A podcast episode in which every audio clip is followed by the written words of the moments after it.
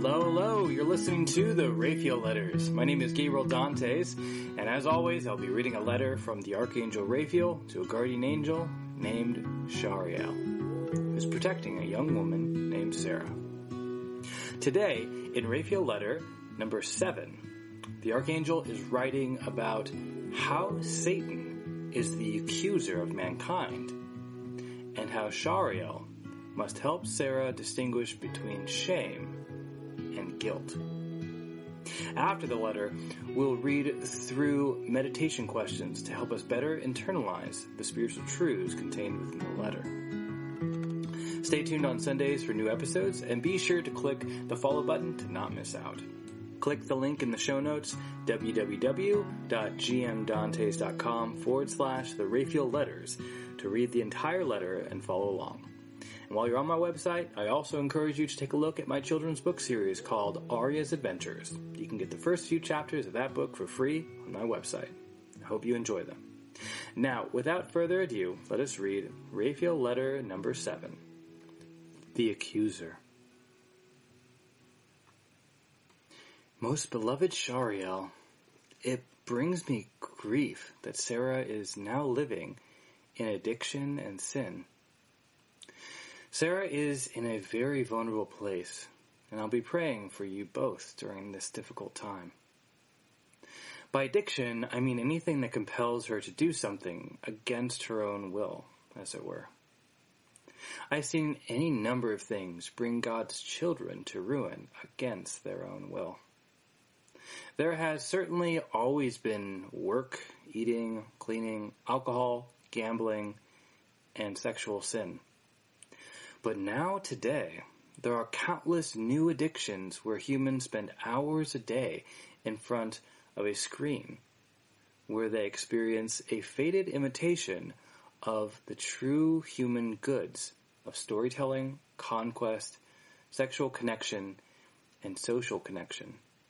Though some are more spiritually damaging than others, any one of these addictions lead to a sad state of human existence. So I understand why seeing Sarah like this so moves your heart with grief. It was very strange when I first saw a child of God who wanted to follow God's will make a choice that directly contradicted that desire. He desperately wanted to give up drinking, but he could never let it go. The reasons behind these addictions are complex and I do not wish you to think that there is only one cause. But for those souls that reform their lives, usually they return to addictions for one basic reason that drives them in the moment. These children of God are trying to numb themselves of some deep concern or lie. For instance, I once interceded for a man who was so addicted to video games that he would play them at work and at home constantly. The reality that he was avoiding was that his daughter had cancer. The enemy focused their attack on him, and they took such delight in his destruction because they knew they were hurting not only the man, but also the mother and daughter. The man eventually lost his job. When that finally happened, the man realized what he had done, and the powers of darkness began to lose ground over the family.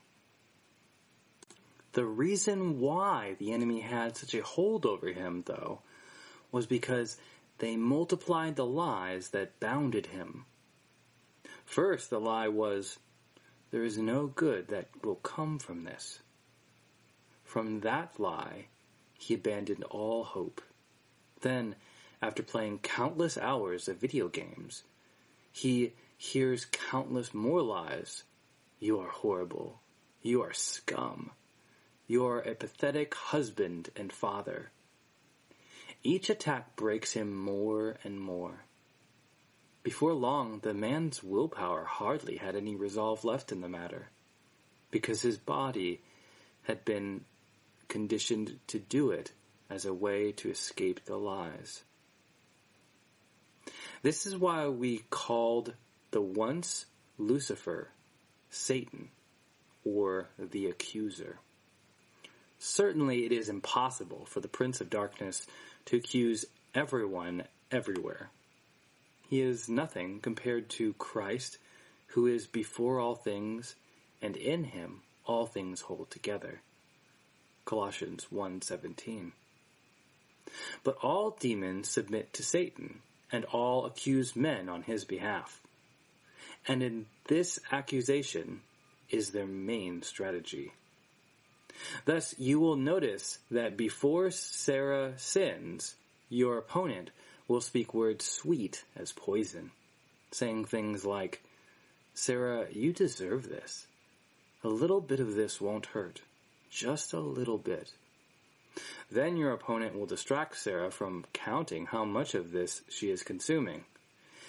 After a while, your enemy will say, Wow, you're pretty pathetic for doing this. Then Sarah will experience shame. Immediately when Sarah experiences this, your opponent can tell. He tells her, That is not a fun thought. Why don't you do this a little bit more to not think about it? So, Sarah is sucked into a void of sinful behavior, which day by day deepens in its severity and its breadth of time. Luckily, there are many strategies for these situations, and I would urge you to use all of them for His glory. The first strategy is to speak with the guardian angels of the people in their lives, particularly their loved ones. The enemy knows that addiction thrives in isolation, and they will do what they can to prevent this. If this does not work, Remind Sarah of how lonely her choices have made her. Though be alert. The enemy will do one of two things. He will either try to drown out those thoughts with an idea for more of the addiction, or he will tell her, you see, no one loves you. Remember this and act quickly. You must lead her to remind her how much her family and friends love her. This will likely not work right away. You must lean into her sense of guilt to achieve this, though there is a huge difference between guilt and shame. One leads to repentance, and the other to self-destruction. You see, guilt is a human recognition that a certain action was a bad choice. Shame is a lie from the enemy that a human is terrible. Guilt focuses on actions. Shame focuses on being. Guilt says, I did something terrible. Shame says, I am terrible. It is easy for us to see the difference, but in the heat of the moment, it is often very difficult for humans to see the difference. At this point in the battle, the enemy will desperately berate Sarah with lies that she is unlovable and unforgivable. If he does this, then the enemy in his pride will reveal himself to Sarah. Then you must act quickly. Help her to see how absurd the statement is that she is unlovable. For Christ has loved her unto death. Romans 5, 8. And she has already been forgiven when he said, Father, forgive them. They know not what they do. Luke 23:34. Remind her of this and of God's infinite love and mercy. As another strategy, your opponent may puff up Sarah's pride. It is sometimes very difficult for humans to overcome this pride and admit that they did something wrong. But keep reminding them of their sin and once they are able to see this, you will see that the battle is nearly won. When at last Sarah shares what she did with someone that is trustworthy, pray with her guardian angel that Sarah's vulnerability is met with love. If it is met with love, the shame inside her will shrivel into nothing. Then inspire either Sarah or a friend with the idea to keep each other accountable. If this is successfully achieved, you may hear the enemy shriek with anger as he realizes how much spiritual ground he has lost in the battle for Sarah's soul. Let us pray that Sarah sees the truth of her own sinfulness and the truth of being wonderfully made in God's very image as we angels see at all times. And let us pray that she encounters the love which will destroy the barriers that the enemy has placed around her. May the accuser of our brothers and sisters, who accuses them night and day before God, be hurled down forever. Revelations 12:10 Servant of his healing spirit, Raphael.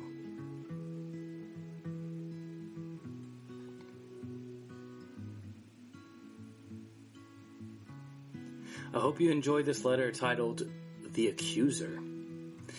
In it, we learned about the difference between shame and guilt and how the enemy attacks us with lies and then proceeds to encourage us to numb ourselves.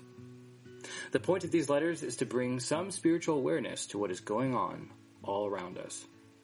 To help us enter more fully into these letters and their unique themes, I have composed the following meditation questions which you can find in the show notes.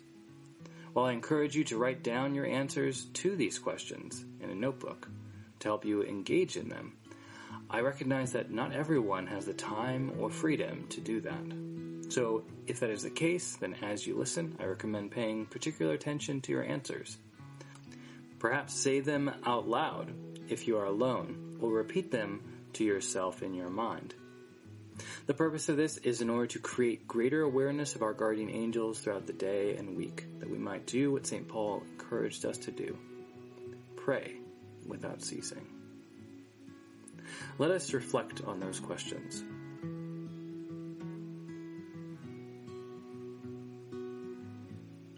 What is a spiritual reality that I am now more aware of having read this letter?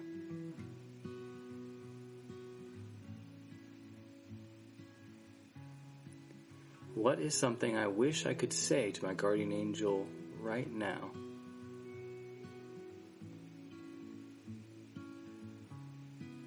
Is there something specifically I could thank them for?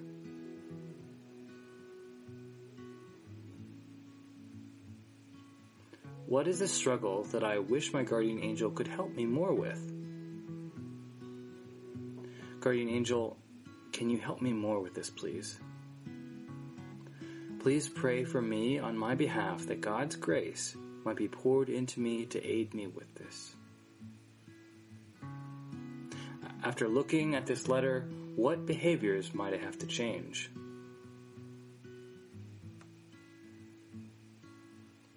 Or, what sins do I need to repent of?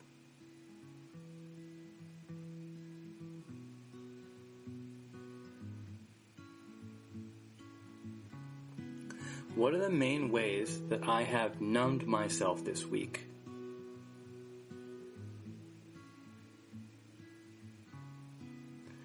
What lies am I being attacked with?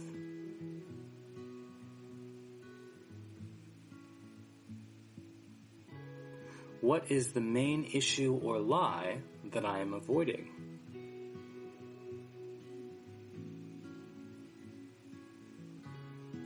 Is there someone in my life whom I can share my struggle of addiction or numbing with? What is preventing me from contacting them?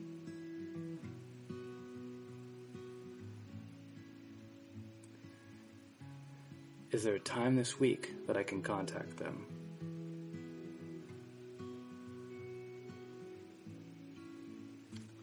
In the name of the Father, and the Son, and of the Holy Spirit. O God, who in your unfathomable providence are pleased to send your holy angels to guard us, Hear our supplication as we cry to you, that we may always be defended by their protection, and rejoice eternally in your company. Through our Lord Jesus Christ, your Son, who lives and reigns with you in the unity of the Holy Spirit, one God, forever and ever.